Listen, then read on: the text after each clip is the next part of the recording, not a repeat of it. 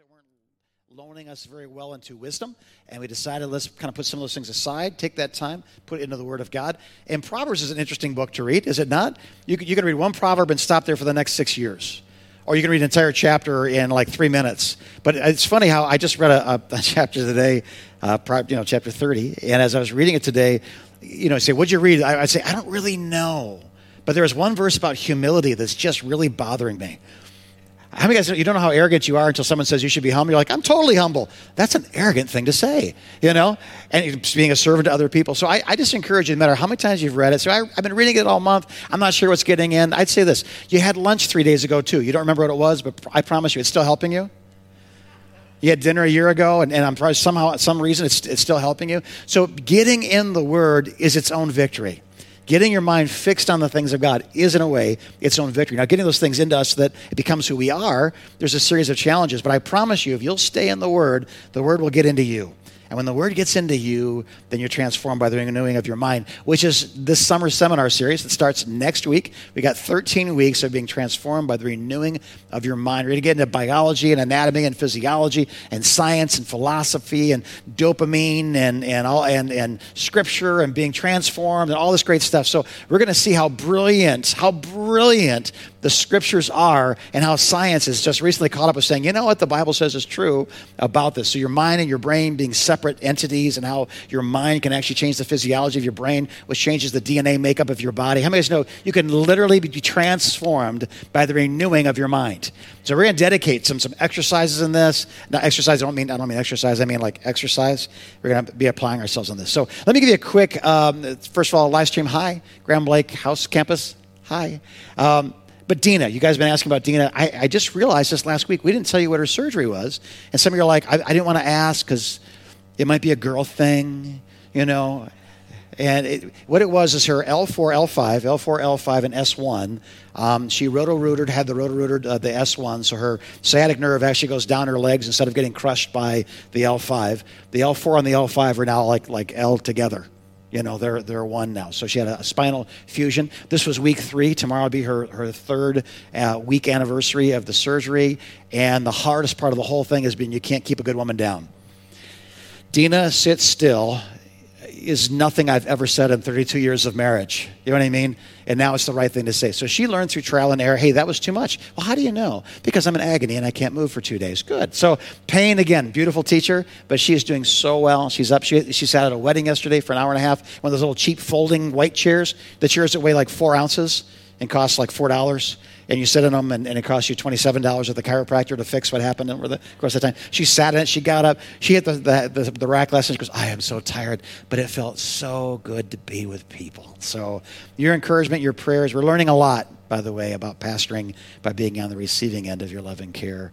And uh, thank you for that. It means like how many guys know the word koinonia is where we translate fellowship but there's another translation it's called casserole and the fellowship the warm, cheesy, gooey fellowship. She had surgery. I put on four pounds. Thanks for that. I appreciate that.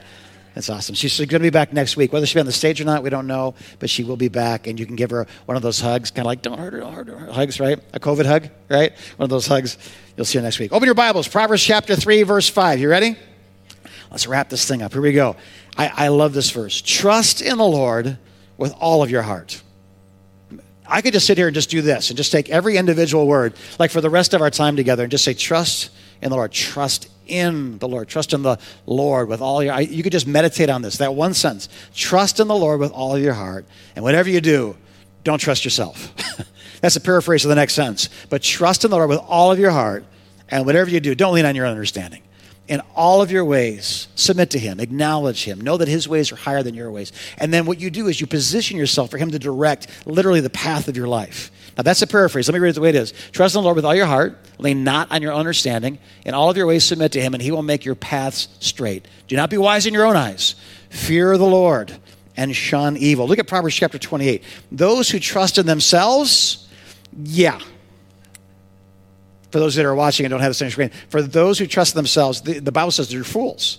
But those who walk in wisdom, this, this great understanding passed down from God to man, written down, translated, and delivered to us for the last month. Those who walk in wisdom are kept safe. Now, Solomon's doing something. He's showing a contrast. Through this entire book, Solomon, and all the other people that are writing in this, he's showing there's different ways to live. There's a wise way to live where God will always, always, always bless. There's a foolish way to live where God will never, never, never bless.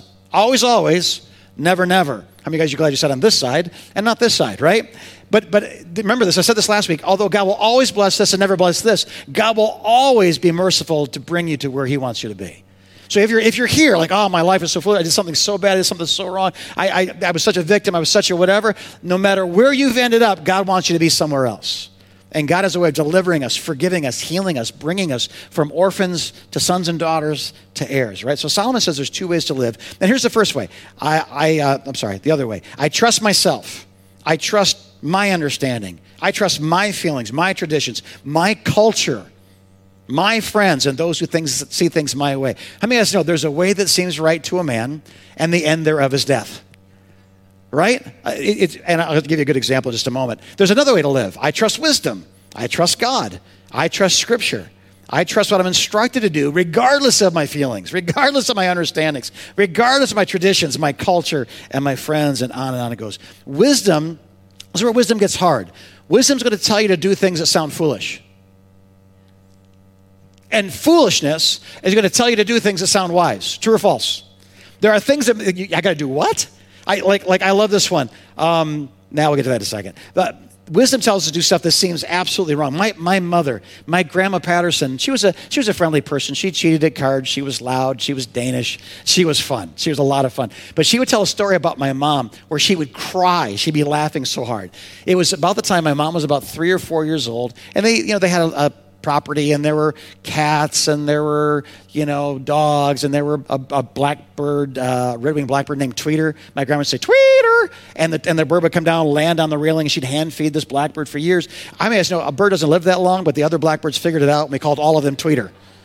Oh there's four tweeters it's not Saturday night, yet I see multiple things. Like, that doesn't make sense, right? So, literally, uh, she grew up in that way. Well, one time she hears the, the cats, for some reason, they're between cats, and she heard my mom's little girl going, kitty, kitty, kitty, kitty, kitty, kitty. And she, she saw, like, my mom out this window, kitty, kitty, kitty. She goes, We don't own a cat. And looks out the other window, and there's a skunk waddling, kitty, kitty, kitty, kitty. There's a, there's a way that seems right to a three year old, but the end thereof really stinks.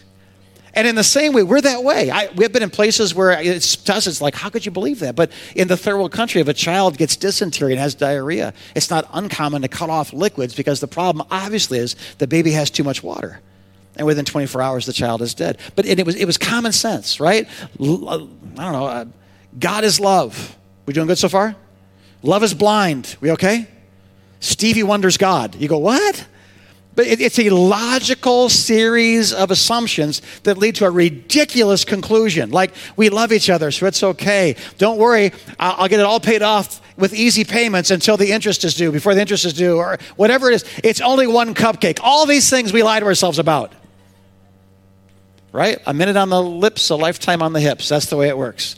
So when, when we think of these things, there's a way that seems right and by the way, there's a multi billion dollar advertising business to make sure you believe what they want you to believe about what's right, right? But often it's wrong. Uh, if I fall in the water, I should thrash, I should scream, I should kick, I should slap the water. That's way I keep my head above and breathing. But if I fall into quicksand, it's, it's the same thing, only completely different. I need to stay completely still. I need to be as loud as I can and get help. It's, you fall into something. You fall into something, the right thing should be to, to do the same thing. It's not. It's a different paradigm. It's a different set of circumstances. If I walk up to a fire and I don't know what kind of fire it is, if it's a wood fire, what do you do to a wood fire? You throw what on it? Water. If it's a grease fire, what happens when you throw water on a grease fire? It becomes a larger grease fire. If it's an electric fire, you throw water on it. Two things happen. The, the, the fire goes out and you get lit up right? So you got to know, you got to trust, you got to let people instruct you, you got to let the Word of God tell you that's not a kitty, that's a skunk. That's not a skunk, that's a kitty. That's not a wood fire, that's a grease fire. And what God does throughout Scripture is He tells us the answers to our tests before we have them.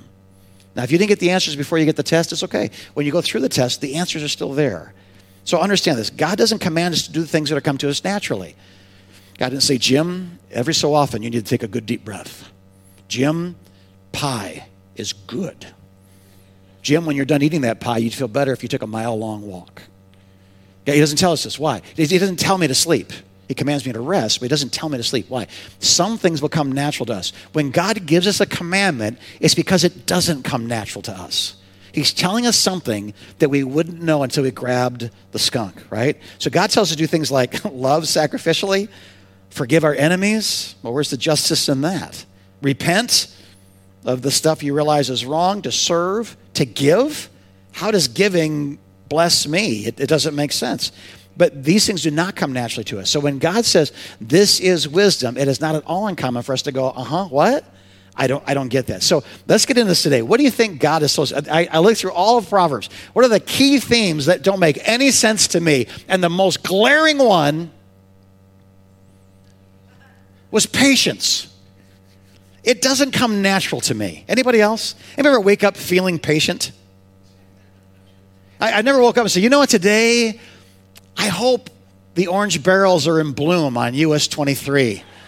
Today, when traffic goes down to one lane and I get over as I should, I hope there's hundreds of cars that pass on the left, and that's why I'm sitting still. I hope a semi merges in the one lane that I have. And I, and I hope, I hope to have a friendly interaction with that trucker. That was actually a confession. It actually happened I'm not number one. You're number one. I'm saying that's, that's what really happened, right? But the Bible says this. It doesn't come natural, but this is what the Bible says. Here's the wisdom. It's better to be a patient person than a warrior. One with self-control than one who can take a city. You, you learn jujitsu, learn home defense, you know, learn how to shoot something a mile away or an inch away, like, like defend yourself. That's okay. The Bible's not saying don't, don't be a warrior, but it says that you're going to have more success in life. There's that occasional home invasion, but there's the everyday traffic there's that irritating dude at the office. There's that neighbor with the dog that doesn't know how to lay Tootsie Rolls in their yard, only knows how to lay them in your yard, right? And no matter what you say, oh, he's such a good dog, he's such a good, and you're like, you know, come here, puppy, it's, it's green, it came out of my radiator, but it's good for you, drink it, right? Just anything, because it's so like, if you won't control your dog, then I will, right? And the Bible says we shouldn't do that. What you learn in church today? Not to kill my neighbor's dog. This proverb really says this you can accomplish more with God's strength than you can with your own. And so, waiting to let God be strong or displaying the strength of God by waiting and trusting Him, you're, you're, be- you're more powerful than the jujitsu master. You're more powerful than the special forces sniper. You're more powerful. The guy that can keep it together when everybody else loses their head is going to be the guy that's in control, going to be in charge, right? It says this a person's wisdom yields. Everybody say yields. This is what comes out of wisdom. A person's wisdom, this is the fruit of it. It's patience. You can tell who the fool is. He's the guy who talks first and is irritated. The fool is the one that's like, oh, I can't believe it. I'm waiting here for four minutes for my Big Mac. You're making $12 an hour as a minimum wage job, and you're 14 years old. You said you were 16, but you lied about it. You're so responsible, and I, there's onions on. See, I'm offending people that work there. I'm sorry. Come back. Come back, right? Yeah. No, hear me. Guys, listen. If we can't keep our cool together at a fast food joint, then that's kind of foolish, right? Listen, this is interesting. The fruit of wisdom is patience. You know what one of the fruits, one of the attributes of love is? When, when, when Paul is trying to describe what love is, the first thing he goes, well, love, love is what? patient. He starts with patience, and, and, it, and it always perseveres. That's the last thing. The bookends of love is patience and perseverance the fruit of i know you love me you know i love you we know we love our nation we know we, whatever it is we, we can tell there's love because we take our time we don't get irritated right away and we never give up hoping right same thing's true. Love is patient. The fruit of the spirit galatians chapter 5 right? The fruit of the spirit is love joy peace what? Patient and we know that love the first one is patient patience is all over scripture. One of the greatest attributes one of the ways we can tell if we are wise or we are fools if we can hold it together at the DMV.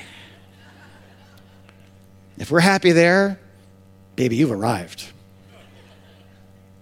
Or if you want to see your kid sing in the school, whatever, but you have to listen to everybody else's kids sing first. As a grandparent, I cannot wait for the dance recitals, the seven hour dance recitals, where it's rude to get up and leave. You know what I mean? But you don't want to stay. How many guys know you're just grateful in moments like that that God created video games on a phone? It's brilliant. So you can just kind of Frogger, Frogger, Frogger, whatever, right? Right? The fruit of wisdom is patience. The fruit of love is patience. The fruit of the Spirit is patience. Second thing we need to know about this, it's obvious that it's not obvious to us, but it's it's true. And this is why God tells us to handle this differently than what we want to. That's how to handle fools. How to handle people that don't don't have wisdom, or they have it, but they refuse to act upon it. There's, there's two different types. Matter of fact, it says this, Proverbs chapter 16, uh, 26 rather. I love this. Do not, everybody say do not. Do not answer a fool according to his folly, or you yourself will be just like him. Verse 5 Answer a fool according to his folly, or he'll be wise in his own eyes. I've literally had people say, the Bible can't be true. That contradicts itself. I'm like, well, that's, that's kind of a foolish thing to say. Thank you for making a point. Listen, um, really what the Proverbs is saying is there's more than one kind of fool and you deal with people differently depending on where they are. Like there's a foolishness. Like don't answer a fool according to his folly. So in other words, there's a person doing something foolish, but it, they're doing it like they're they just they know the right thing to do, but they're so upset. Or they're so moved, or they're so emotional, or they're having such a bad day, or they're such angry people. Like they know the right thing to do, they choose not to do it. And when we engage in arguments with those people, we actually make their day while you ruin yours do not engage a fool when he's being foolish. Don't do that. Otherwise, their anger will soon become your anger. Anybody experienced that one last year? I'm doing good. Just a minute. They said, What? What happened? Don't engage a fool where they're being foolish. Because if you do, you become just as foolish as they are. And God help you if you get your thumbs out and start swinging away. Now the whole world gets to see not Jesus, really, but the people that need his mercy, right? But there's another kind of foolishness. Um, answer a fool according to his folly, or he'll be wise in his own eyes. So sometimes people just don't know. So it, it's wonderful. Like I have learned so much about what I didn't know in the last year by listening.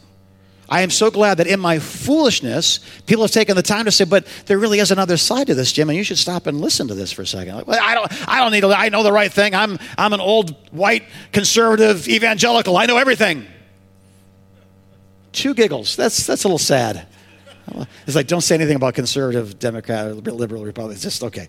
I just know this that as I've listened to people that should have been my enemies, when I listen to them, I learned something. And when they listen to me, they learn something. And in the end, it wasn't division, it was unity, even if we disagreed agreeably. We need more of that, right? So you should answer a fool according to his folly. People should, when I say something, they should, can I just call you on that? Can I just ask you a question? Can I just point something out? Like, don't, don't be so close minded, be open minded. Now, at the same time, I'm so open minded, but my, my brain didn't fall out. Scripture's still scripture, God's still God, truth is still truth. But that's what brought us together was not you changed my mind and I'm like you, or I changed your mind, you're like me. It's that we changed our minds and now we're like Jesus. That's the win, right? Another thing that it helps us with is how to deal with quarrels. Now, you may or may not know this, I think I've given you enough illustrations that, and I've said it often enough. I don't struggle with alcoholism. I don't struggle with pornography. I don't struggle with the things that were huge addictive battles in my life. I, you know, by the grace of God, I am sober. Um, I, am in love with my wife, or whatever the rest of that sentence is. But I want you to know this: my temper has been something I have dealt with. And I, I, it's funny.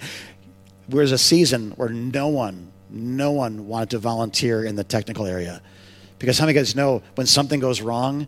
I have a small reaction to it sometimes. And no one wanted to be on the other end of that button going, oh, dear God, it's not working. Oh, no. And hey, could you guys click that for me? I, listen, I, would you guys get that? And finally, just kind of go, I just don't want to go to church here anymore, right? So who wants to volunteer in the technical ministry? They're like, no. so finally, my son pulled me aside and he responded to a fool according to his folly. And he said, hey, no one wants to serve around anymore because you're a jerk. And I'm like, wow, that was so true. I, I can't deny, uh, there's evidence. It's recorded, it's online. Me throwing a tantrum because the slide didn't come up or something really crucial in my life, right? But I'm a fighter. And, and, and I, I've wrestled with that. I mean, my whole life, I have wrestled with not just going, oh, yeah, and just, you know what I mean? But I learned something the other day. I looked it up, the name Wiegand. I thought, I wonder what the name Wiegand means. Wieg is German for fight. And a, and a Wiegand is, is a fighter. And I went, it makes so much sense now. I'm a pit bull. I can I can cuddle, but my jaws lock. You know what I mean? Like it's it's in me. I was bred to kill people. and then they gave me a microphone. What do you think is going to happen? But, but I, I'm saying that to simply say this, right? There's, I naturally look for a fight. But remember, what comes natural is not always what comes best. And being transformed by the renewing of my mind, catching that.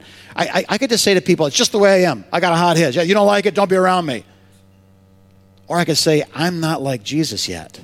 And I ask for your forgiveness as he patiently, patiently, patiently knocks off big pieces that don't look like him out of my life. And by you telling me that I hurt you, by you t- correcting me, by me receiving that, I'm, I'm, a wiser man for it. Thank you for that. Does that make sense? Uh, just the way I am, or I'm not like Jesus is.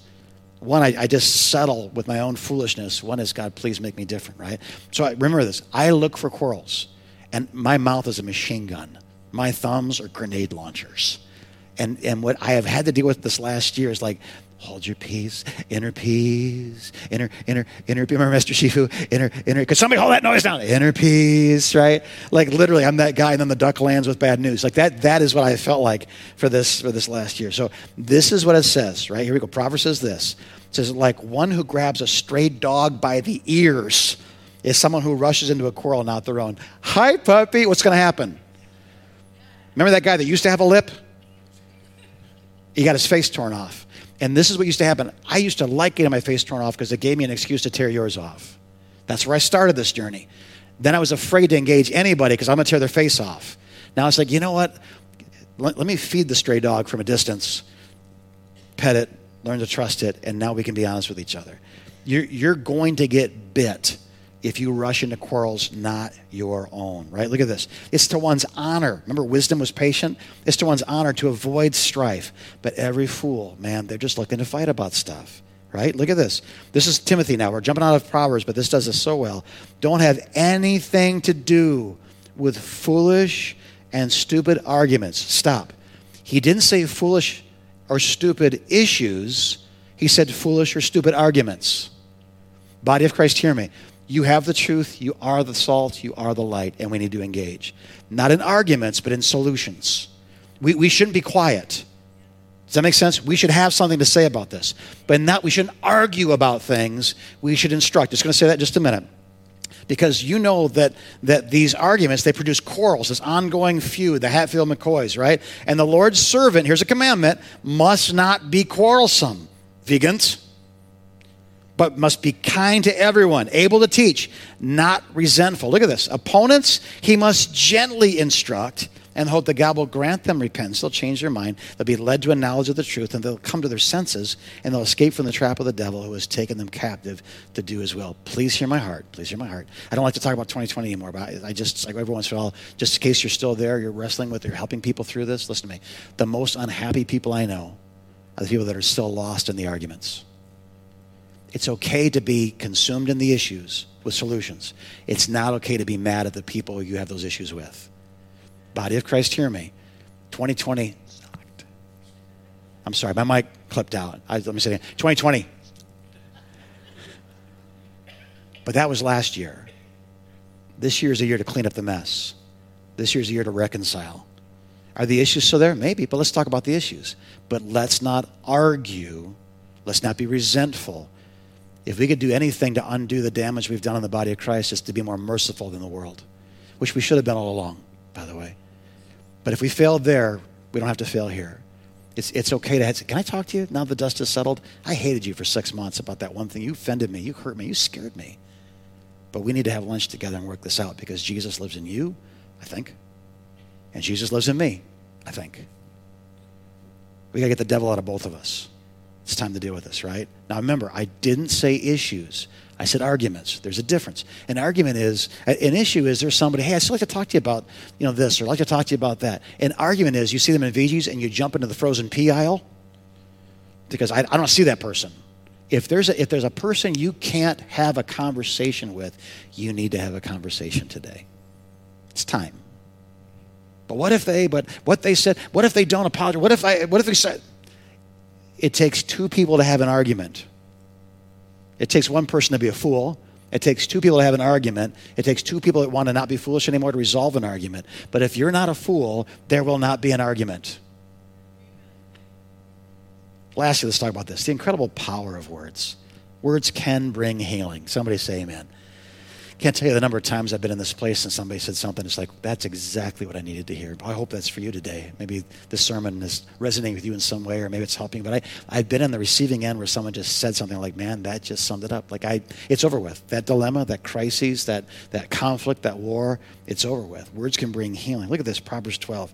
The words of the reckless, you know what they do, they, they pierce like swords. But the tongue of the wise brings healing. How do I know if my words are wise? They shouldn't pierce in, in the sense of killing.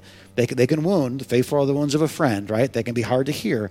But in the end, there should be something that brings healing, not just more disease, right? Words can calm people down. A gentle answer turns away wrath, but a harsh word stirs up anger. I remember Dina's abusive childhood, my anger issue. Gee, I wonder how our marriage is going to be the first five years right? I remember just getting so mad. Just talk to me. And she told me to hang up on the phone. Right? So, yeah, we needed counseling. But we were pastors, so we couldn't have it because we were perfect, you know, and hiding all that garbage and terrible, terrible stuff. But I remember I learned no matter how angry I get, that's my problem, and I don't need to make it hers. So gentle answers. I, I, remember we were married 25 years, been married 32 years. It was 22, 25 years, somewhere in there. We were getting ready to have an argument. How many of us can feel the contractions coming on? You know, a baby's on the way. Right? Here comes another one, you know, and uh, that's that's, we're going, okay, I, I guess there's no avoiding it now. Breathe. And I, I said, listen, we're about to have a gully washer. You and I both know this. I reached my hand out and said, but I want you to know something. I'm, I'm Words of affirmation, physical touch. Whose love language? Hers? No, mine. I love you. I just want you to love you. She said, okay, okay, all right. I just need to tell you something. When you get condescending like that and pet me, it drives me insane. I thought, you know, after 25 years of arguing, I'm just, I'm just like petting me now. I don't know what to do. It's just nature. I'm sorry you feel that way. I don't, I don't know. I don't know what to do, right? So a gentle, but I know this as soon as I get mad, she shuts down and I've wounded my wife.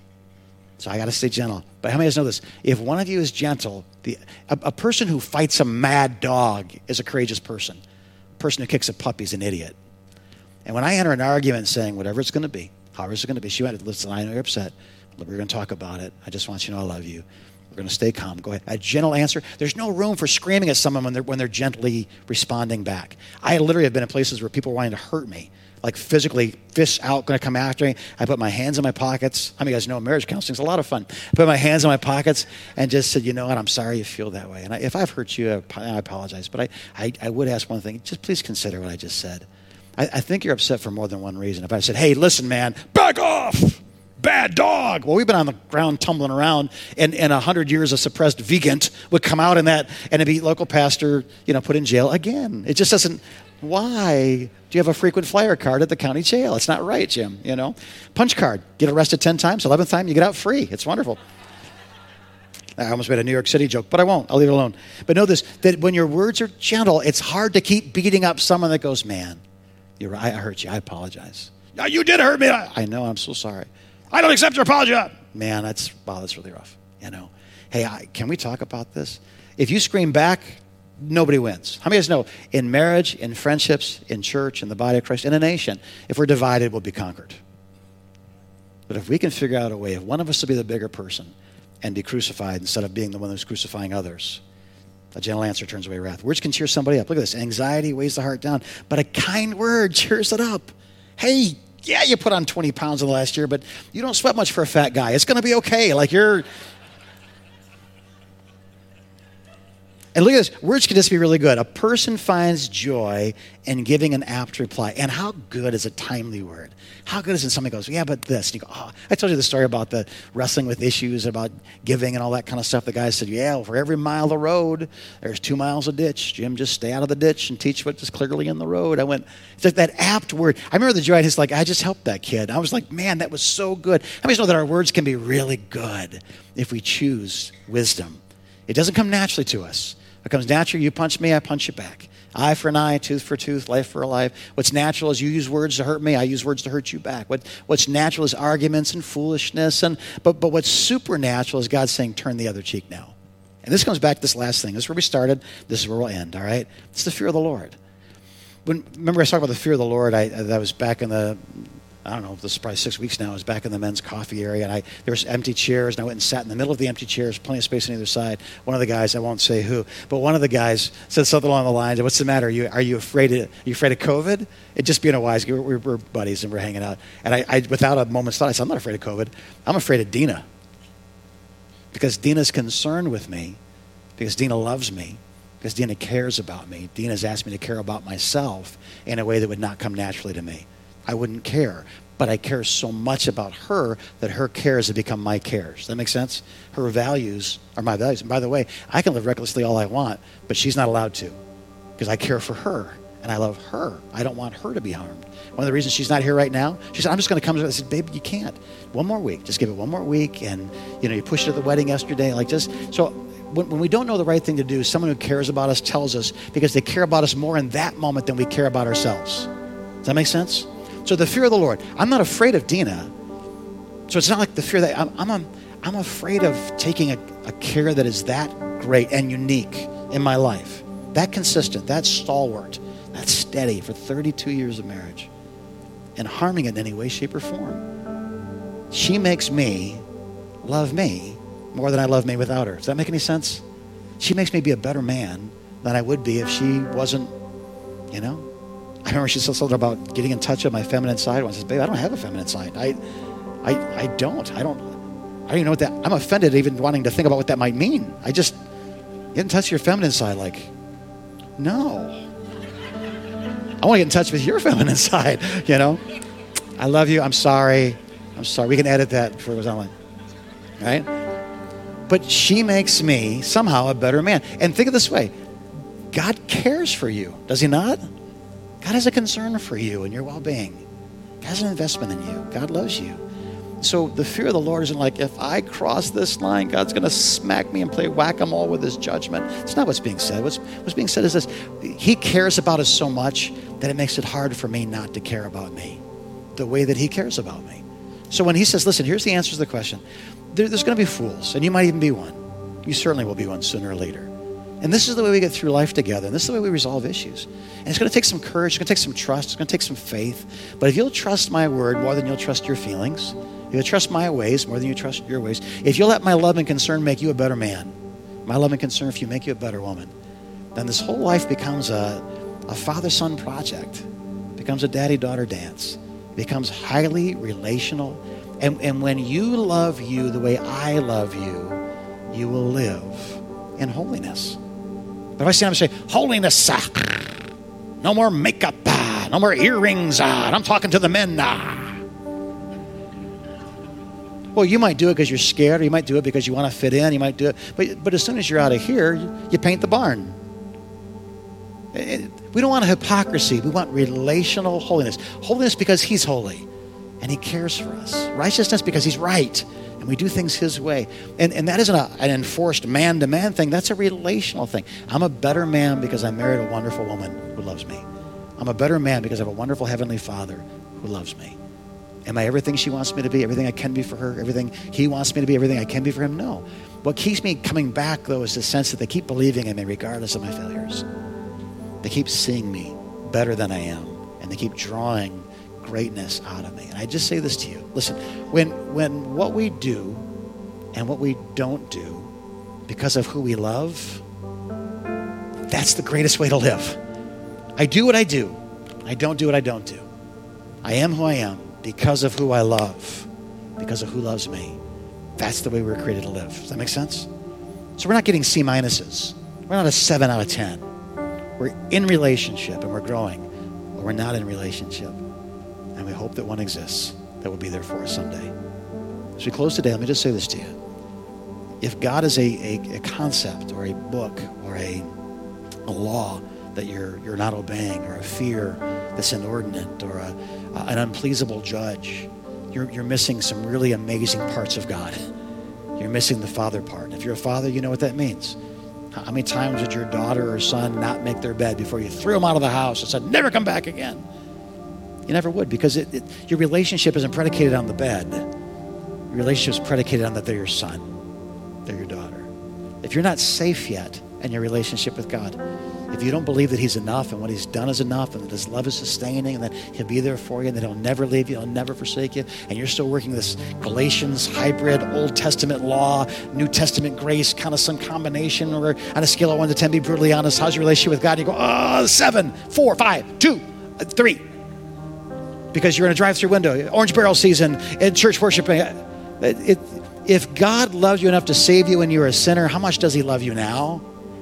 He's the one who initiated the relationship, not you. He's an adoptive father who pointed a divine eternal finger into mankind and said, I want you. I choose you. Now, in that relationship, will you daily choose Him? If you are being graded and judged and critiqued, and man, it's hard to be in a relationship with anybody like that. God's not like that. The only score he keeps is Jesus 10, the devil 0. Which side will you be on? So, Father, as we close out today, I pray. I pray that our hearts would respond to a father's love, not to uh, an ordinance of a church or a doctrine or I, all those things are great. I don't mean to belittle them, but but if, if every word in Scripture doesn't lead us back to the heart of the author, then then why have the laws if we don't know the heart of the one who gave us the laws? if every verse of wisdom only leads back to how foolish we are and how we're not there yet, maybe someday and on our deathbed, I'll get it right. And someday when, it's, when I'm better, help, help us to realize that it's, it's as silly as someone saying, when I get in shape, I'll go to the gym. One comes out of the other. A relationship with you predicates everything else. So I pray today, if we're not right, if we're not engaged, if we're not here, if we're not yours, if you're not ours, God open our hearts that much wider Forgive us of every misconceived, every believed lie, every doctrinal error, and certainly, God, every sin we have willingly committed or omitted. In the end, the only one that will ever judge us with finality will be you. So if I think I'm great, you think I'm not, or if they think I'm great, you think I'm not, or you think I'm great, and they think I'm not, all that matters is you. Jesus, let us clearly see the mercy of the cross, the power of the resurrection, the blessing of the infilling of the Spirit, the instruction and foundation of your word. Let us live as dearly loved children of the Most High God. If you're here today, like, man, I needed that. I want to do one last thing. That's to take the noun of that revelation, turn into the verb of your action If that's you, I want you just in a moment to raise your hand. And I, my eyes won't be open. I don't, I don't, this is for you. Uh, this isn't a firm or, or whatever for me. It's just simply here. Memorial Day weekend. Man, I, I need this. I needed this today. I need to get closer to God. That's you. Would you raise your hand right now all over this room? Thank you, Father, for mercy and truth and love for every open heart and uplifted hand in this room in Jesus' name. And in the silence of this closing moment, I'd like us to do something a little bit different today. I'm going to dismiss you in a moment, and you'll be able to go whenever you're ready. But it's Memorial Day weekend. Many, many veterans in the room, people that have literally shed their blood on foreign battlefields. They came home, and, and today there's those that, that did not come home. We're a nation of heroes. You ever been to Arlington or Great Lakes Cemetery? You'll see just mile after mile of straightly lined tombstones for people that, in war and in peace, gave their lives for this country. I'd like to do this before you leave today. Wherever you are, just silently before you get up and walk out, would you just say a prayer for this nation? Would you say a prayer for the families of the fallen? Would you pray that God would bless the United States of America with his best and greatest blessing ever? And would you just be grateful to memorialize those who served. And he's going to play piano for another two or three minutes. And whenever there's a good number of people that have kind of finished that and they've walked out, so be it. But if you're watching online, same thing. Don't, don't just turn off the broadcast. We serve a, a prayer answering God, and it's right to give honor to whom honor is due. We gather in a free nation to freely declare the truths of the living God because other people did the unthinkable. They paid the highest price that we could have the freedoms we have now. So a moment of silence, and whenever you've concluded that prayer, you're free to quietly, quietly get up and leave the room. Once you get outside those doors, man, bring it on. Enjoy some fellowship. We're going to begin that moment of silence now.